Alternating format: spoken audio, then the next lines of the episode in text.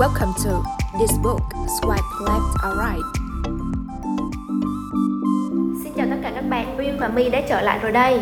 Các bạn ơi, cho Uyên xin phép quảng cáo một tí nha. Ngoài kênh podcast này thì tụi mình còn có kênh Instagram 5 phút đọc sách. Nghe tên là bạn biết nội dung rồi hen. Bạn chỉ cần 5 phút trên Instagram này mỗi ngày là bạn có thể hiểu được một cuốn sách và có thể learn được một thứ gì đó mới rồi. Các bạn follow để cùng mình chia sẻ về những quyển sách hay nhé. Trong số phát sóng đầu tiên của This Book Square Left or Right, chúng mình quyết định review cuốn sách có tên The Art of Thinking Clearly. Sách tiếng Việt dịch là nghệ thuật dịch tư duy rành mạch. Các bạn có bao giờ có suy nghĩ là Hmm, mình quả là một con người lý trí Mình tự đánh giá được bản thân mình rất tốt Và mình luôn biết phân biệt phải trái đúng sai Nếu có thì mình xin chia buồn với các bạn Thực ra thì tất cả những suy nghĩ đó chỉ là ảo tưởng của bạn mà thôi nhưng mà bạn cũng đừng lo lắng quá, bởi vì có rất nhiều người đang ở chung cảnh ngộ với bạn. Loại người chúng ta đều phi lý trí cả. Bạn có bao giờ mà gặp một trong những tình huống như thế này chưa? Tình huống thứ nhất là bạn không đậu được đại học, nên mọi người sẽ cho rằng bạn không giỏi bằng một người bạn khác của bạn đã đậu đại học. Hay là tình huống thứ hai, bạn mua sản phẩm hoặc một dịch vụ gì đó vì quá yêu thích người mẫu quảng cáo cho thương hiệu đó, hoặc là vì bạn đang cãi nể nhân viên tư vấn cho bạn đây đều là những tình huống thật đã xảy ra với Uyên và đó cũng chính là những tình huống tiêu biểu về những lỗi nhận thức mà chúng ta thường mắc phải trong vấn đề cá nhân, công việc, kinh doanh hay thậm chí là trong cuộc sống hàng ngày. Nghệ thuật tư duy rành mạch là một cuốn sách tập trung vào các lỗi nhận thức, bao gồm các lỗi nhận thức mà Uyên vừa nêu trên. Quyển sách này có 99 chương ngắn, mỗi chương không quá 3 trang giấy và trình bày về một lỗi tư duy hoặc hành kiến. Trong từng chương thì tác giả sẽ mô tả và đưa ra những lời khuyên về cách tránh lỗi tư duy nhận thức đó. Một điểm hay mà My thấy được từ quyển sách này chính là khi đọc về tất cả những lỗi tư duy mà tác giả đã nêu sẽ giúp cho bạn thấy được cách bộ não thường xuyên đánh lừa chúng ta trong việc ra quyết định và sẽ giúp bạn suy nghĩ lại về những quyết định mà bạn đã từng đưa ra và lúc đó bạn sẽ trả lời được câu hỏi liệu bạn có sáng suốt như bạn vẫn tưởng. Ngoài ra, nghệ thuật tư duy rành mạch cũng sử dụng rất nhiều những nghiên cứu của các nhà tâm lý học, các công trình nghiên cứu của các tác giả khác để làm trích dẫn để tăng độ tin cậy hơn cho cuốn sách. Tuy nhiên, Uyên thấy là cũng có một vài điểm chưa được thể hiện tốt lắm trong quyển sách này vì mỗi lối tư duy chỉ được giải thích vẹn vẹn trong 2 đến 3 trang sách và nằm riêng lẻ thành 99 chương. Có vài lỗi tư duy thì tác giả giải thích hơi sơ sài và chưa thuyết phục lắm do đang bị ép cho ngắn lại. Cho nên cuốn sách này sẽ không giúp chúng ta hiểu được một cách rõ ràng là bộ não của chúng ta bình thường hoạt động như thế nào và tại sao những lỗi tư duy này lại xảy ra. Ừ, đúng rồi, ngoài ra mình cần thấy là mặc dù mỗi lỗi tư duy ở từng chương riêng lẻ đều có giá trị nhưng mà khi nhìn lại tất cả 99 lỗi tư duy tổng thể dường như rời rạc và không mạch lạc một cách đáng tiếc. Cá nhân mình nghĩ nếu tên cuốn sách thay đổi lại một chút thì nó sẽ phản ánh đúng về toàn bộ nội dung của quyển sách này hơn. Vì thực chất tác giả chỉ nêu ra những lỗi tư duy chứ không phải nghệ thuật tư duy. Cho nên mình thấy dịch giả sách tiếng việt cũng rất tinh tế khi để thêm câu 99 lỗi tư duy cần tránh trên bìa sách. Phía cuối một ghi chép nguồn tham khảo của sách cũng rất đáng để đọc và nghiên cứu thêm nếu muốn. Bạn đọc để cảm thấy mở rộng hơn chặt chẽ hơn và thuyết phục hơn bạn nhé.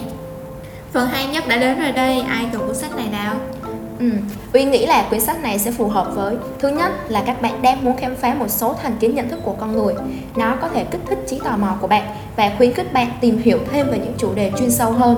Thứ hai, nếu bạn là newbie và bắt đầu tìm hiểu Hoặc muốn tìm hiểu về tâm lý học hoặc tâm lý hành vi Và bạn chưa từng đọc qua những cuốn sách chuyên môn nào Thì quyển sách này chính là dành cho bạn rồi đấy Cuốn sách này sẽ giúp bạn rất nhiều, bạn sẽ hiểu được một cách overall về những lối tư duy và sau đó nếu bạn muốn nghiên cứu chuyên sâu hơn nữa về một lối tư duy nào đó thì bạn có thể tìm thêm một cuốn sách in-depth hơn để mày mò nghiên cứu cho thỏa đam mê. Nãy giờ Uyên và My cũng đã chia sẻ với các bạn một số điểm hay, điểm chưa hay cũng như những trích đoạn mà tụi mình ưng ý nhất rồi. Vậy thì chắc chắn bây giờ tụi mình sẽ trao đổi một chút về việc chúng mình đánh giá quyển sách này như thế nào và cái cách mà chúng mình apply nó vào cuộc sống như thế nào nhé. Uyên trước đi ha. Uyên thấy quyển sách này sao? Hmm. Cá nhân Uyên thì ờ, là người đã từng đọc rất rất nhiều quyển sách về tâm lý như là phi lý trí nè, lẽ phải của phi lý trí, thiên nga đen rồi mới đọc đến nghệ thuật tư duy lành mạnh.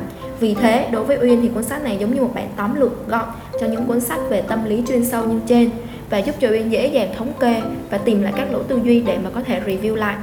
Thực ra thì là một người mà làm về brand marketing thì cuốn sách này giúp Uyên rất nhiều trong việc định hướng các lỗ tư duy trong quá trình tìm kiếm insight và triển khai các hoạt động marketing cho khách hàng.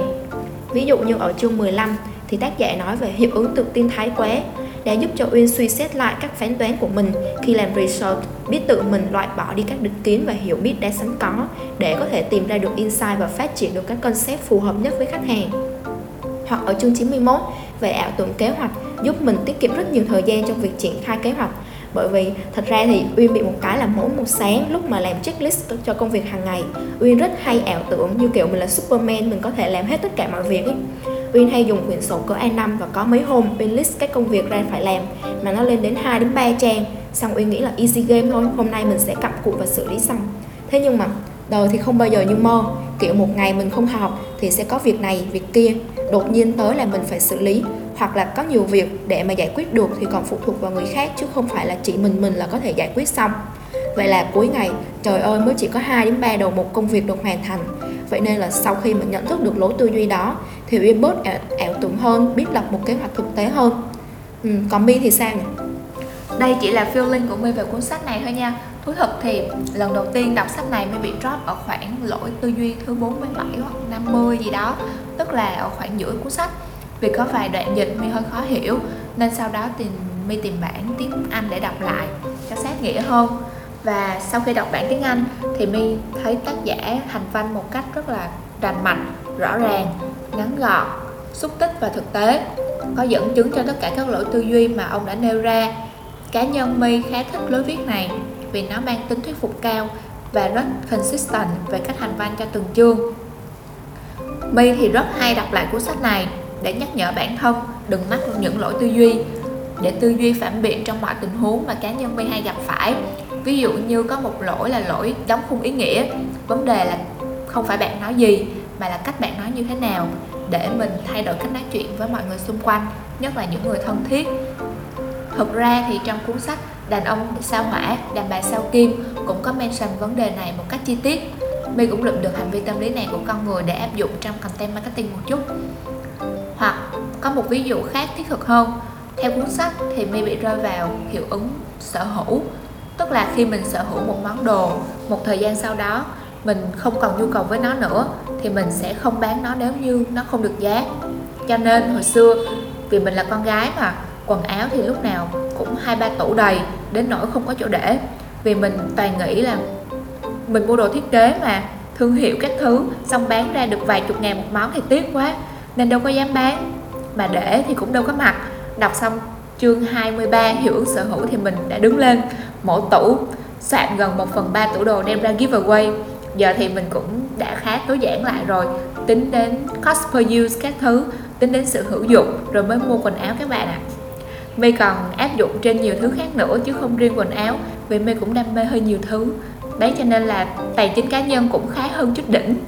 Tóm lại thì tụi mình thấy nghệ thuật tư duy rành mạch là cuốn sách khá là bổ ích để bạn có thể có những quyết định thông minh hơn.